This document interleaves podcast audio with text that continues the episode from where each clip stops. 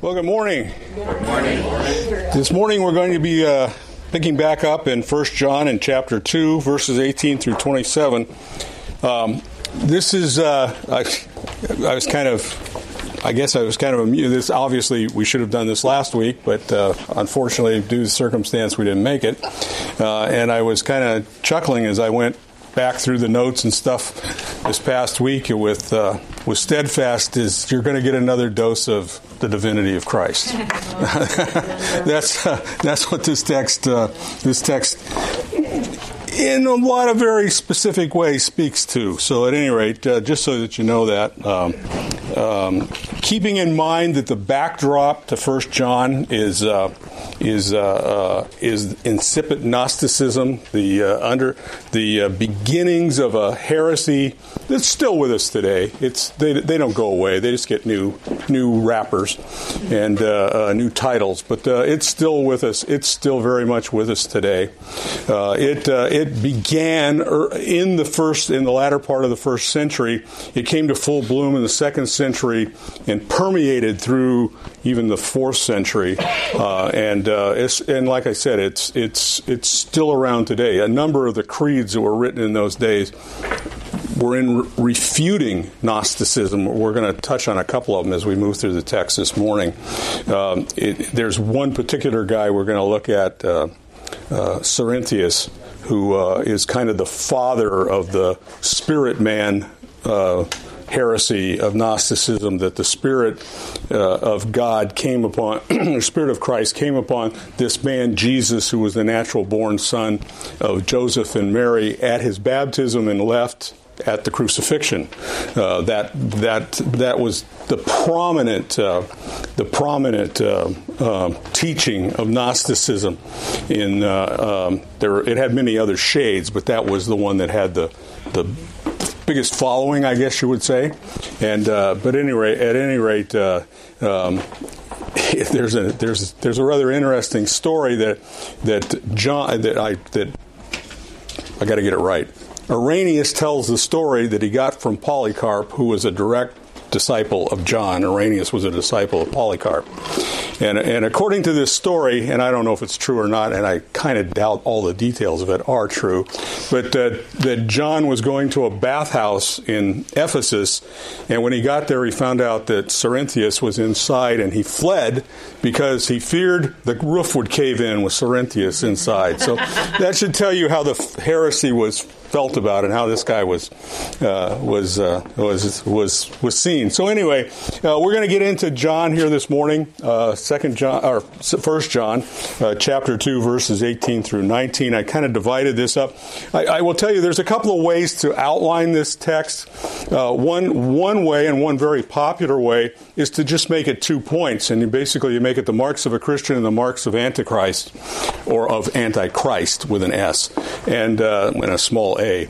And and uh, uh, that's one way you can outline it, and you have to cut the text up to do that. You know, you can't just go through the text. I'm kind of one of those guys that likes to go through the text, so I outlined it that way. So we're going to jump back and forth as we as we go through uh, in in contrast, and that's what John does. He makes a contrast here between true believers and those who are not. Uh, incidentally, He's talking about people that are in the church all the way through this, or or were in the church and have departed from it. So, so it's not talking about it's not talking about the atheists outside the church condemning. It's talking about those that crept in, Acts chapter 20. Um, so um, that's uh, that's what we're going to be looking at as we go through this this morning. Are there are there any prayer requests this this morning uh, before we go? I have an unspoken. Okay. Um, yes. Uh, we just praise the Lord for the Steadfast Conference. Oh yeah, it went really well. And, and I understand we have another new baby in the. Mm-hmm. In, I, I, heard the Tomlins have a new grandchild. So anyway, uh, that's exciting. Just as an update on Kathy, those that you that I'm sure most of you know, she she fell last Tuesday, a week ago Tuesday, um, hit the side of the right side of her head. Uh, really bad, and uh, we uh, we uh, had her hospitalized for three days. And uh, they discovered in the course of that that um, she had bruised the right front part of her brain, and there was some minor bleeding into her brain. And they also discovered that she she has had somewhere in the course of all of this some minor strokes. So um, uh, we've had a rough week, but uh, she's doing well, and she's here today, and she's still not doing what she's told. So she's okay. so, so, she's okay. So uh, uh, I thank all of you for your prayers and the cards that we received this last week. It was very, uh, very encouraging. So, so thank you. Anyway, anything else this morning? Okay, so we're going to start at verses 18 and 19. I, I entitled this uh, "Living in the Last the, in the Last Hour." I took that from verse 18, and uh, this uh, first section that we're going to look at, verses 18 and 19, I entitled "Antichrist come in and they go out." Uh, so it's kind of pretty much what this verse is going to say about them. So uh, we're going to we'll take a look at that. Verse 18. Children, it is the last hour, and just as you have heard that Antichrist is coming, even now many Antichrists have appeared. From this, we know that it is the last hour. They went out from us, but they were not really of us. For if they had been of us, they would have remained with us, but they were not, but they went out, so that it would be manifest that they were not of us. Uh, so uh, John begins here, first of all, by saying John, uh, by saying saying children. His normal uh, his normal greeting um, or his normal address uh, for the church family. He's talking to the believers within the church when he uses this term. It's a term of endearment by an aged apostle who probably sees he's probably the oldest guy in the church, so everybody's a kid to him. So he calls them children. Uh, in chapter four, he's going to call them beloved. It's the same the same idea. It's just a term of endearment uh, uh, to show his care and his concern and his love for the for the fellowship and for the people that God has put under his control. And then he says, "It is the last hour." The KJV says time. It really doesn't matter. It's that it, the word could be translated either way. Uh, literally, it, it, literally reads, "The last hour it is." Uh, it's it's an emphatic statement that this is the time in which we live, and it's speaking not. It's not speaking here of those last moments of Revelation, chapters five through through uh, through uh, uh, nineteen twenty. It's it's talking about the evil age in which we live, this particular time period. Uh, it's um, it's talking about the time period from the first coming of Christ to the second coming of Christ. It's an entire it's an entire time period. It's a time period that's not over. It's gone for over 2,000 years at this point, but uh, we don't know how long it will go. It's, it's, there's no terminus point to it, or date, let me say, given for that. Uh, but that's what it's talking about. It's talking about the time period in which we live, the time period in which John lived, and everybody in between. Yeah, that's what that's what he's talking about here. This is where we live. This is where where we are. And he, he says, "You heard that Antichrist is coming." um, he's saying that believers knew about the Antichrist of the tribulation. That's what he's saying here. You know about the Antichrist, the one with a capital A that is uh, that is to come. How did they know? Well, they had the Old Testament, and the Old Testament told them about him. Daniel chapter seven and eight, chapter nine, verse twenty-six, and chapter eleven. He's the the abomination of desolation. He's that is referred to by Jesus in Matthew chapter twenty-four, verses fifteen 15 through 25. they knew about the evil shepherd of Zechariah 11, 16 through 17. And then, of course, there are Paul's words to the Thessalonians in Thessalonians chapter 2, verses 1, to, 1 through 12. Uh, um, where, where Paul writes about the man of lawlessness. And he says, Now we ask you, brethren, with regard to the coming of our Lord Jesus Christ and our gathering together to him, that you, that you not too quickly be uh, quickly shaken in your minds, or be alarmed, whether by the Spirit or by word or by letter, as if it was from us, to the effect that the day of the Lord has come. Now, the day of the Lord is that tribulation period up to the, the actual second coming of, the, of Christ that he's talking about here. He says, You're not in that. That's what he's saying. He says, You're not there.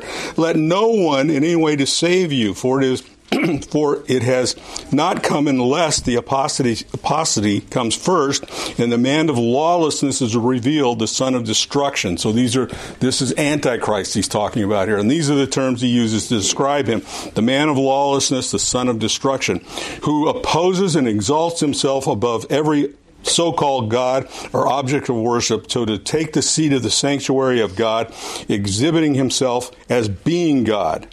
And then he goes on to tell them that he to remember he's telling them. And he goes and gives more details about him as we go through here, the mystery of lawlessness that's already at work. That's what he's talking about this age. That's the age we live in, where the mystery of lawlessness is at work because of the antichrist that are in the world, but not the Antichrist. We've not reached that point.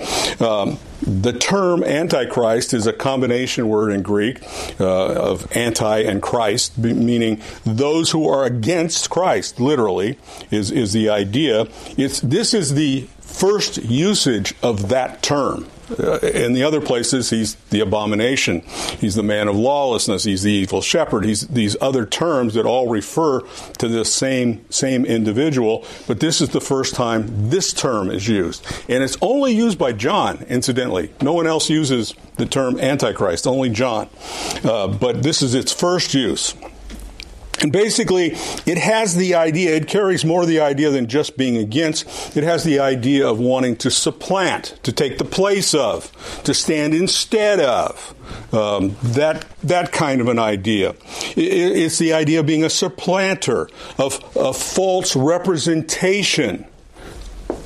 And this, of course, is seen in in heretical doctrine, even. That's the spirit of Antichrist. It's Antichrist at work in, in those in those in those ideas. Uh, and, and, he, and, he, goes he goes he goes uh, uh, we need to recognize the time in which we're living. Uh, we know that it's the last hour because of the fact we see these abominations going on. We see these heresies. We see these kinds of these kinds of things. And then he goes on and he says, but he goes on and he says, but now there are many antichrists that have appeared. And of course, there are. There are many of those who, even within the church, literally stand against the Christ we serve. And, and that's what he's saying here. John is saying uh, they mar- um, he's saying it is a mark of the times. Uh, they're in opposition to to to Christ. They're currently operating in the world. And specifically, I think John here is talking about the false teachers that are within the church that deny Christ. In 2 John, he's going to write in verse 7, he's, he's going to write, For they went out for the sake of the name receiving. Uh, wait a minute, wrong one. I, that was 3 John. 2 John. Uh, for many deceivers have gone into the world, those who do not confess Jesus Christ as coming in the flesh. This is the deceiver and the antichrist. Uh, that's what he's saying here. In, in, in chapter 4 of 1 John, in, verses, uh, in verse 3, he says, And every spirit that does not confess that Jesus, uh, confess Jesus is not from God. This is the spirit of Antichrist, of which you have heard that is coming, but is now already in the world. This is what he's reiterating here. The very fact of anyone who denies the person of Jesus Christ is Antichrist. That's who they are. They stand in opposition to. You've had a whole weekend of hearing about the deity of Christ. That's what John is saying here. Those who deny that are not believers. They are antichrist. They are in opposition to him. They would supplant him. Is, is the idea uh, that he's wanting them to understand. In verse 19, he goes on, he goes on and he says, and he says, Make sure I'm in the right John here. But anyway, in verse 19 he says, They went out from us, but they were not really of us. For if they were of us, they would have remained with us. But they went out so that it would be manifest that they are not of us. This John wants you to understand. He uses us five times in this text. He used in, in it, four times it's used from us and one time with us. Uh, and his point here is that Antichrist left because they weren't believers. That's the point. And this is a mark of Antichrist. They depart. They are not of us. They separate in some way. Uh, in John's case, they basically, because, you know, there was one church in a town, uh, there was the church of Corinth. There was the church of Philippi. There was the church of Thessalonica. There wasn't Second Thessalonica church. You know, there there was there wasn't that kind of thing. Uh, so so as a result, you only had one church. And basically, these guys would leave and go start something else. That's still true today, but very often they just corrupt assemblies and they become false assemblies is, is what happens in our world today. We see this all we see this all the time. I grew up in a denomination that did that. I grew up as in the United Methodist denomination and they went they went out to lunch a long time ago. You know, and they, they are the spirit of Antichrist today. That whole denomination is the spirit of Antichrist. Uh, it always cracks me up, you know, this whole LBGQ XYZ movement that, that is going on today. Uh, I can't keep up with the letters, so I just the alphabet people. Uh, but at any rate, um, at any rate, uh, uh, uh, this whole movement in in various churches that have embraced certain ideas of it, you know, and then like like the Episcopals, they, you know, it was okay for gays to be pastors, but they made one a bishop, and then they fall apart. You know, that that's when they fall apart. It's like, how far do you go before you realize it's wrong? You know, that's that's the point. That's what happens here. That's that's the idea of what's going on here. They just they they just they just are not with us. They are not part of us. They leave us. They leave the true faith at, at, at minimum, and at best, in that day, they left the church altogether. Uh, he says they went out from us. It gives no detail, but we can assume from the readers that they knew what the tension was, and the, and the result was their departure. Basically, Hebrews 6 4 through 6 says there is no redemption for these people because they have trampled the blood of Jesus Christ. Uh, that, that's, that's the idea here. Uh, and note the mark of an antichrist here is, is, is uh, uh that they, they infiltrate the church. That's that's the idea here. They, come into the church. They infiltrate the church. Uh, Paul warned the Ephesian elders about this in Acts chapter 20, verses 28 through 30, where he said that grievous wolves would come in after his departure, devouring the flock.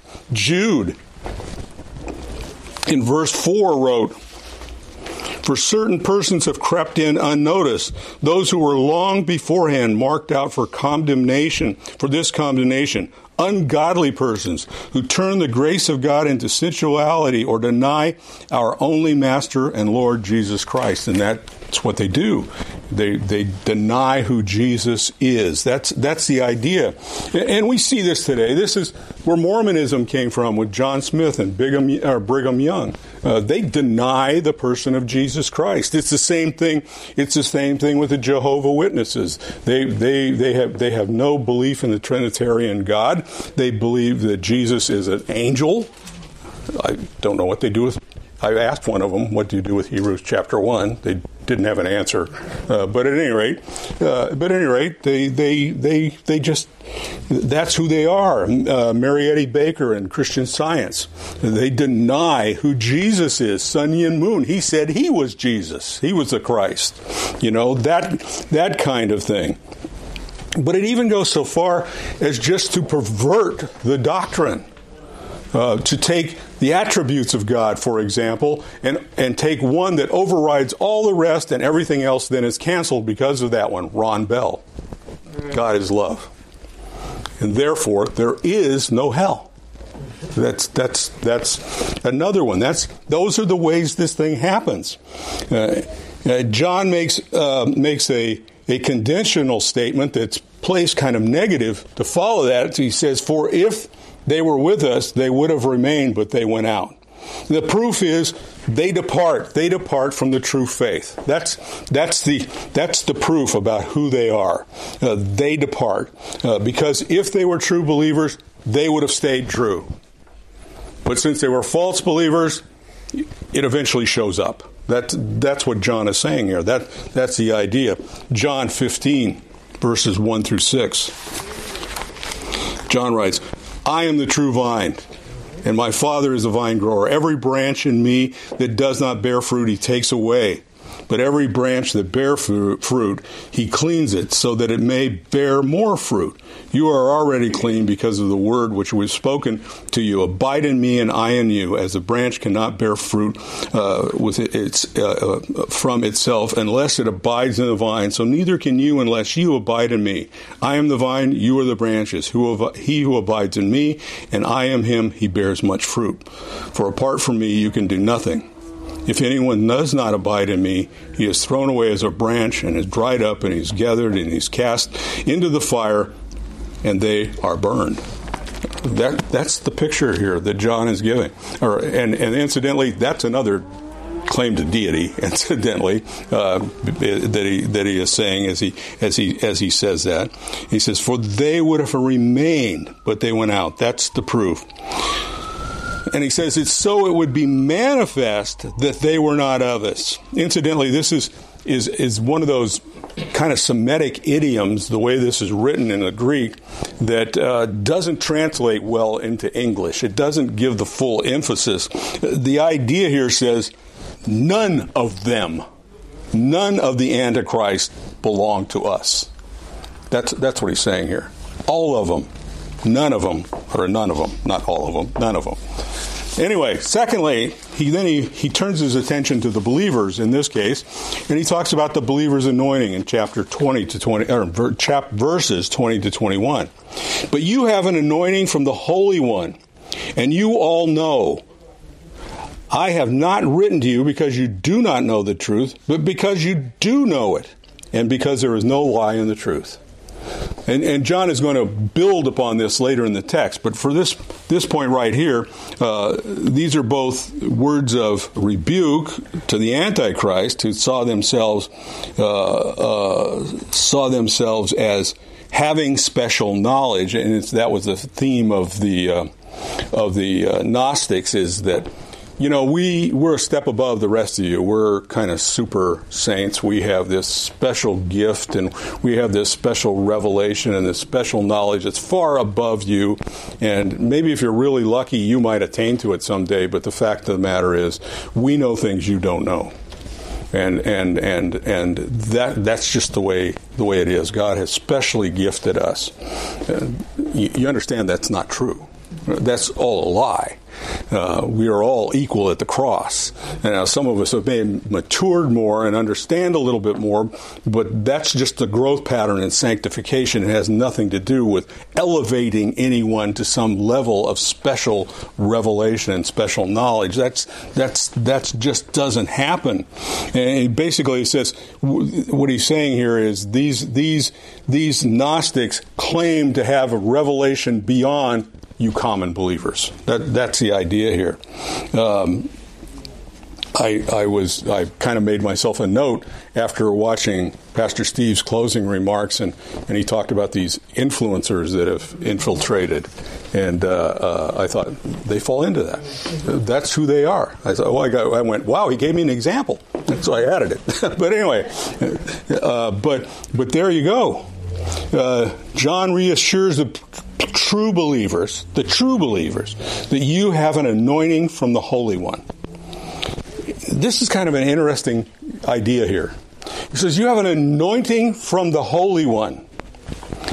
Well, first of all, 2 Corinthians 1.21 and Acts uh, 10.35 tell us that the anointing of believers comes from God the Father. That, it tells us that right there. Uh, secondly, in John 6:39, within the context, Jesus is called the Holy One. Another mark of divinity here. Uh, he is Yahweh, the one who anoints you. And then thirdly, once again, following 2 Corinthians 1, if we go to the next verse, verse 22, we are told that we are anointed with the Holy Spirit. The anointing involves the entirety of the Godhead. That's what the text of Scripture tells us. Our anointing comes from the entirety of the Godhead God the Father, God the Son, and God the Spirit. And not only that, the Spirit seals us and is the pledge that all the promises will be fulfilled. That, that's, that's the picture. That's what, that's what verse 22 tells us. He seals us and, he, and, we're, and we're pledged in, in, in the Spirit. And he says, and you know all. Now, understand something. Uh, this is not saying you're all know it alls. This doesn't say you have all the information there is in the world. That's not saying that. Uh, that's, that's not at all what it's saying. What it's saying is, is that you have an intimate knowledge of God. That's what it's saying. It's saying you know the truth, you know the gospel. That, that's ultimately what it's saying. Uh, and, and, he, and he's saying, uh, you know the truth. That's what it's telling us. Uh, you've been given the truth and you know it. That's that's what John is referring to. To know is it's not acquired knowledge, but it's innate knowledge. It, comes from the indwelling of the Holy Spirit within you. You realize truth. That's that's that's what it says. You have the the capacity to to apprehend and understand and know truth. That's that's what he's that's what he's wanting you to understand here, uh, and he and he reminds us that we already have that. Uh, that's already available.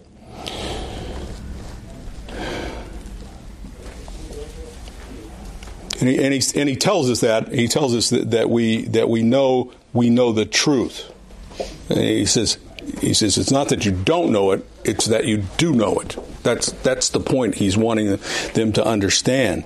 Uh, this anointing uh, is that you know all. I have not written to you because you don't know the truth. This is the knowledge you have, but because you know it and because there is no lie in it. That's that's what he's wanting them to understand. He's wanting to understand. Uh, you know the truth. It's not that you don't know the truth. You know it. Uh, that's the knowledge the Spirit gives to us, the ability to distinguish and know truth. That's, that's what he's, he's talking about. And he's talking about absolute truth here. He's not talking about any comparatives or anything like that. He's talking about the truth of God, the truth of salvation, the truth of who Jesus Christ is, the reality that God has has given to us in Christ Jesus. And he says there's, there is no lie in this. There's no darkness. There's no falsehood. Uh, those are not compatible with the truth. And the Spirit helps us to distinguish that. That's, that's the point here. The anointing gives you the ability to understand and comprehend and know the truth. That's, that's, that's what he's wanting them to, to understand in this text. Uh, Polycarp, as I mentioned before, who was a disciple of John and who was the bishop of the church of Smyrna, wrote to the church of Philippi. excuse me.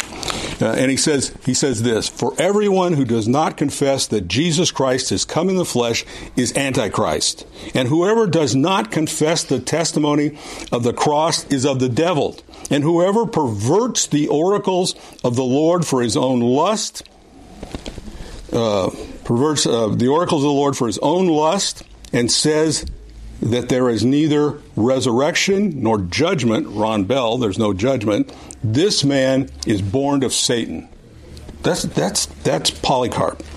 Revelation 22, 18, and 19.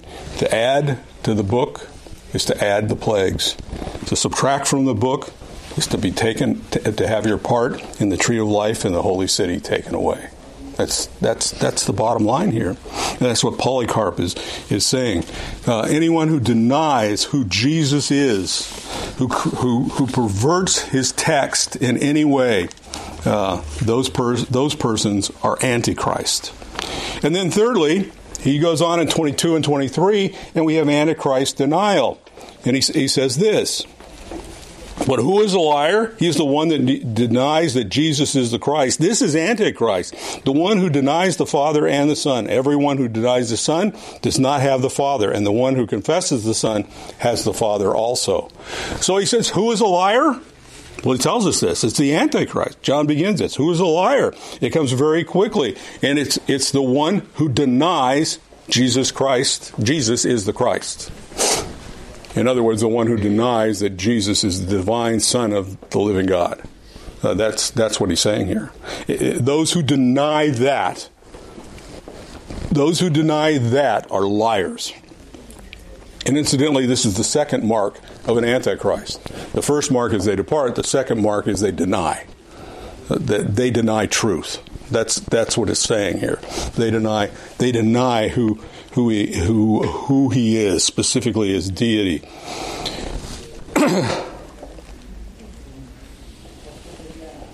they uh, there can be no salvation apart from the revelation of who Jesus Christ is, the anointed Messiah of God. That's that's the point here.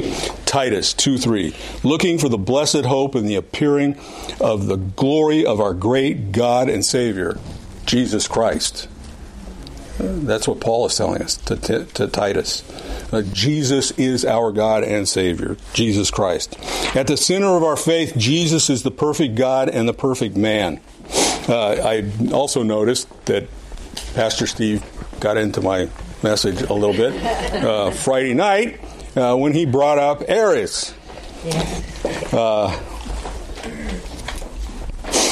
he uh, he was uh, the guy who taught that Christ was a created being. Uh, if, if, you remember, only I had another guy to bring up that countered Arius, and his name was Athanasius and he was a defender of Christ, uh, Christ's deity, and there was a creed by his name that was published in the early centuries. So these guys are all fourth century guys. Uh, and, and in Articles 30 and 32, he writes this.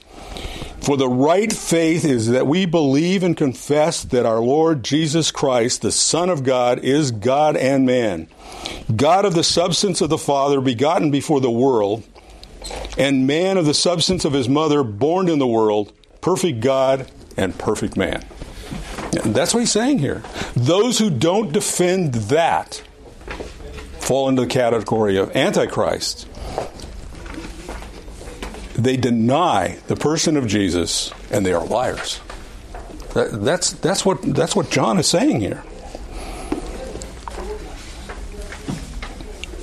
I already told you about uh, uh, Cerinthus, the guy who is kind of the father of one of the one of the doctrines of uh, of uh, of Gnosticism, and John's uh, the state the the teaching that uh, that John ran from the bathhouse because of him. This guy also denied he also denied that God was the creator of the universe. He denied that as well. Who do you think was the creator of the universe? I didn't read that far. I, I had enough of him, and I just. What year was this? This is still. This is first. This guy is first century. This guy is first century. He lived from 50, 50 AD to 100 AD. So we're really in the hole. There's nothing new under the sun. Okay. Yeah, yeah, nothing new under the sun. Yeah, he was. This is first century. So this is apostles were still alive. Well, John was. and he and John were at loggerheads. Oh yeah, yeah. And this marks Antichrist, the one who denies. This is Antichrist, the one who denies the Father and the Son, which he explains in verse 23. He goes on in verse 23 and he says in verse 23, Everyone who denies the Son does not have the Father. One that confesses the Son has the Father also. In other words, there is only one road of salvation. There is only one way to know God, and it's through the Son, Jesus Christ. Bottom line. The little sign that used to be in front of the Unity Church when it was down on Truxton that said, One God, many ways, is a big lie. It was a spirit of Antichrist. That's exactly what it was. And that's what John is saying here. He says, Everyone that denies the Son. And in John, I'm not going to read all these, but in John, in 1 John, uh, there, there are numerous verses uh, that make reference to this. And the first one, the first one talks about what we've seen in the beginning. Is verse one one. He says, he says, what we've seen in the beginning, and what we heard, and what we have seen with our eyes, and what we beheld and touched with our hands concerning the word of life. And then he goes on to explain it's Jesus Christ. That's that's the point. And and he concludes the book in verse 20, as he comes to the conclusion of the book, he says in verse 20, And we know that the Son of God has come and has given us understanding so that we may know him who is true, and we are in him who is true, in his Son Jesus Christ. This is the true God and eternal life. And in between that, John has Chapter 1, verse 3, chapter 2, verse 1, 23, 24, 4, 3, 14, 15, 5, 9, 10, and 11, and 12, all saying the same thing. All making reference to the same thing. You think John believed that? You think he wants you to believe it? That's, that's the point here. And it, it, talks about here the relationship of the Father and the Son. And of course, in John 14, 6, Jesus declared, I am the way, the truth, the life. No one comes to the Father except through me. Christianity is exclusive, is exclusive. Only way to God is through Jesus Christ. In contrast to the denying Antichrist is the professing believer the one who confesses the Son, who has the Father also. The one who has confessed who Jesus is, is accepted in the throne room of, the, of God Almighty. That's, that's the idea here. In this book, it tells us that Jesus, the Son of God, purifies us from our sin, chapter 1, verse 7, promises eternal life, chapter 2, verse 25, destroys the works of the devil, chapter 3, verse 8, and is the anointing sacrifice for our sin, 410. Those are, those are all the things that Jesus has done that John refers to in this book. The believer has fellowship with the Father and the Son because he confesses the name of Jesus Christ and he understands Jesus for who he is the divine Son, ultimately. And then in verses 24 through 25, uh, we give we have more information on believers. And here I call this fellowship and promise because that's kind of what he, he refers to as we go into this text. And he, he says here, As for you, let that which you heard from the beginning abide in you. And what you heard from the beginning, and if what but if what you heard from the beginning abides in you, you also abide in the Son and in the Father. And this is the promise which He Himself made to us eternal life. There, there, is, there is the fellowship and there is the, the promise. He says, As for you, referring to believers, believers living in the, in the turmoil of a, of a world filled with various antichrist, he says, As for you, let that which you heard from the beginning abide in you. Abide uh, is a word that means to remain, to abode, to continue in. It has the concept of being in residence, is, is the idea of it. Uh, live here is another way of saying it. Here's where you live. That's, that's the idea. This is your address if you would. And he says, that which you've heard from the beginning, this doesn't mean from the beginning of time, Genesis 1 1. This means from the beginning of your Christian experience when you received Jesus Christ. From the moment you received Christ, from there, the beginning, that's the beginning of your, your Christian walk. He says, from there, let it abide in you. Let it take up residence within you. Let this be a, be a part of you back to John 15 where he says, I am the vine. He tells us to abide over and over again. In that text, it says, abide. Abide, have residence here. Uh, Jesus told the church at Philippi, uh, excuse me, yeah, the church at Philippi in Revelation 3.11 to hold on to what you have. This is the idea of remaining. That's part of this text. Incidentally, this idea of abiding or remaining through verses 24 through 28, which we're not going that far today, is used six times. It's used six times, three times in verse 24. That's where he wants you to have your residency, he says, or residence. Uh, Psalms 119.11. The word I have treasured, your word I have treasured in my heart that I would not sin against you. Those who remain true believers have fellowship with God. Through Jesus Christ, we have fellowship with the living God, with the creator of the universe. I don't know about you, but that's just a thought that I'm not sure I can get my entire mind around. You know? I have fellowship with the God of the universe. That He had time to consider me. I just am astonished at that. But that's what this is saying. Uh, they have fellowship with God. If if what you have heard from the beginning, the gospel, abides, is treasured in your heart in you. Uh, that's, that's what he's saying here. Then this is true. You also abide in the Son and in the Father. That's who our fellowship is with Jesus Christ and God the Father through the Holy Spirit. Ultimately, the fullness of the Godhead is involved there. Incidentally, this is yet another mark of divinity. And he, and he, he notes the placement. He puts the Father before the Son because that's how we come to God. We come to God through the Son. Uh, you don't come to the Father first and then you find the Son. You come to the Son and He takes you to the Father. That's that's that's the idea of what is going on here in His high priestly prayer in John 17. verse verses verse 20. I do not ask on behalf of these alone, but for those also who believe in me uh, through uh, believe in me through their word, that they all will be one, even as you, Father, and I in me, and I in you, and they also may be in us, so that the world believe that you sent me. In other words, this is a picture of that fellowship. This is part of Jesus' prayer, the fellowship that we would know uh, with, with the Father. And this is the promise that he makes to us. The promise he makes to us as a result of all, it, it's not enough we have fellowship with God, but we have eternal fellowship with God. That's, that's the, the last part of the promise eternal life. Eternal life is a quality of life, incidentally.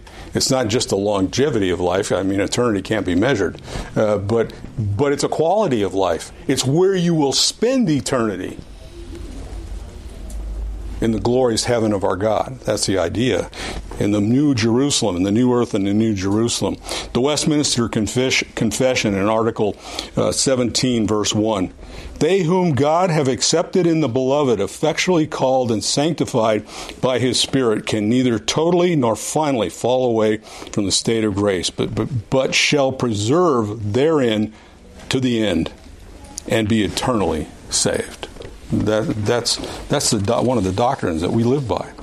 The doctrine, the doctrine of preservation. Verses 26 through 27. He talks about the believer's true, te- true teacher. For a teacher, this might be a dangerous one to go to because it says you don't need one teacher. But at any rate, we'll we'll look at that just a little bit.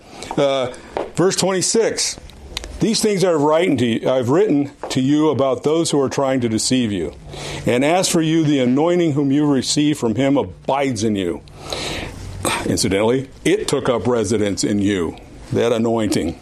Uh, and, he, and he says, And you have no need for anyone to teach you, but as he, his anointing teaches you about all things, it is true, and it is not a lie, and just as he has taught you, abide in him. So what is he saying here? He's saying, he's saying, these things I have written to you. First of all, he's writing these things so you would know them. You would have them firmly entrenched in, in, your mind. Verses 21 to 25. Believers are not to be ignorant of the truth. They are to have a complete knowledge of the, sin, of the Son, and they are to remain in Him and in the Father. That's, that's what he's wanting to drive home here, he says.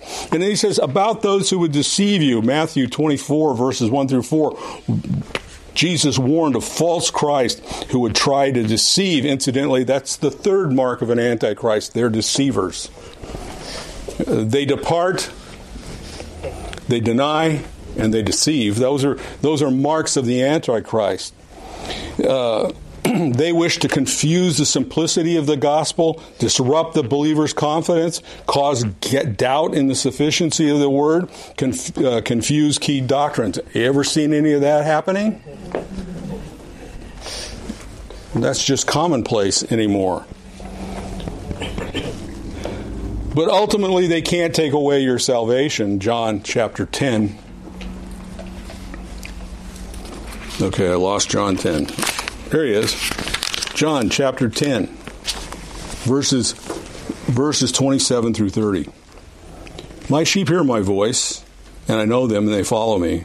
And I give them etern- and I give eternal life to them, and they will never perish ever, and no one will snatch them out of my hand. My Father who has given them to me is greater than all, and no one can snatch them out of my Father's hand. I and the I and the Father are one. Incidentally, if anybody ever tells you Jesus never claimed to be God, Read the rest of this verse. The Jews believe that's what he just said. Enough to kill him, yeah. Uh, at any rate, at any rate, the point here is let's just picture this for a moment. If you, as a believer, are held in the grip of Jesus Christ, who is then held in the grip of God the Father, sealed by the pledge of the Holy Spirit, and Satan can pull you out of that, who's the greatest in the universe? Right.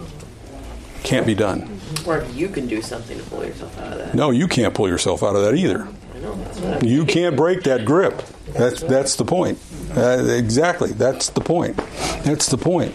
That's eternal life. You can't. It can't be taken away. Verse twenty-seven says, "The anointing you receive from Him abides in you." Verse twenty, believers receive the Holy Spirit of Jesus, which remains lives within them 2 corinthians 1 21 through 22 now he who established us with you in christ jesus and anointed us in god who sealed us and gave as a pledge the holy spirit in our hearts. Uh, that's the idea here. You need no one to teach you. And this is this really pictures the effects of the new covenant in the age to come in Jeremiah 31 34 in Hebrew where it's repeated in Hebrews 1 8 where it says that there'll be no need to teach because every man will know God.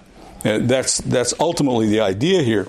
The idea here is not the termination of biblical teaching. That's really not the idea, uh, because basically we are told in Matthew 28 20, the Great Commission, part of that is to teach. Uh, that's part of it.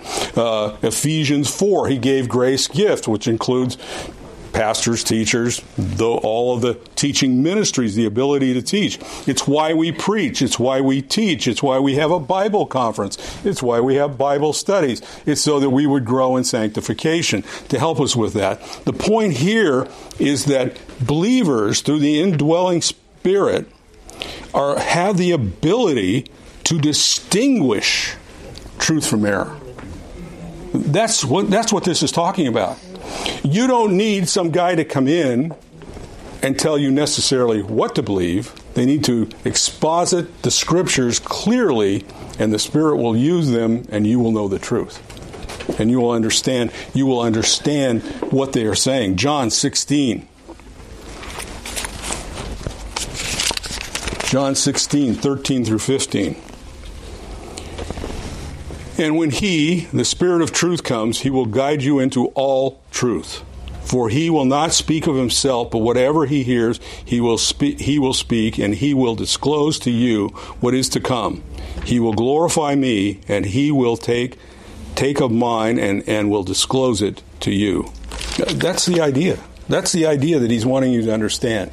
He's wanting you to understand that that you don't need these super saints trying to come in and lead you astray because you have the Holy Spirit to tell you, no, they're a lie. They're false. Uh, From the earliest believer to the most seasoned saint, that is true. Now, obviously, the reason we fellowship together is to protect the newest believer from some of this. Uh, that's why we teach so that they grow in this. Uh, but the fact of the matter is, you have within you the spirit of truth. Therefore, you have the ability to distinguish truth. That's what that's what John wants him to understand. Uh, that's what he wants him to understand. You don't need these Gnostic super saints because they're not. They're antichrist. That's the bottom line. Just as he he has taught you, abide in him. Uh, just as he has given you eternal life, the promise, uh, verse 25, you are firmly held in Jesus through God, uh, through his word, and through his spirit. That's the point John is driving home here. That's what, that's what he wants you to understand. Jesus Christ, God the Son, leads you into fellowship with God the Father and grants you eternal life. And in so doing has anointed you with the Holy Spirit of God. The whole head, the whole Godhead is involved in your salvation that you can distinguish truth. That's what he's saying here. That's what he's wanting you to understand. Any comments or questions this morning?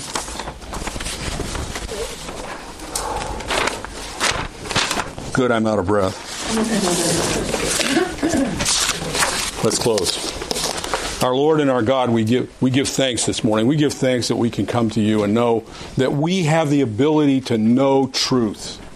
In a world filled with, with lies, uh, filled with uh, uh, no absolutes, uh, filled with all sorts of manly ideas about what the world should be and could be, uh, we are able to distinguish what is true because of the indwelling Holy Spirit within us, who is the Spirit of truth.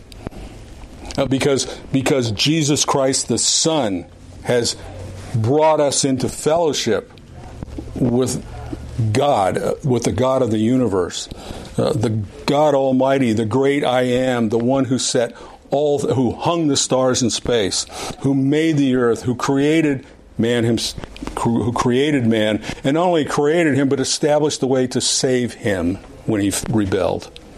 And Father, we we we hardly have the ability uh, to even to even raise our voices to thank you. Uh, but we, as one of our speakers pointed out yesterday, we know that you are worthy of all of our praise. And Father, may, may this be a time of praise and thanksgiving to you, for you are the great God, and Jesus Christ is our great Lord and Savior. And we thank you in his name. Amen.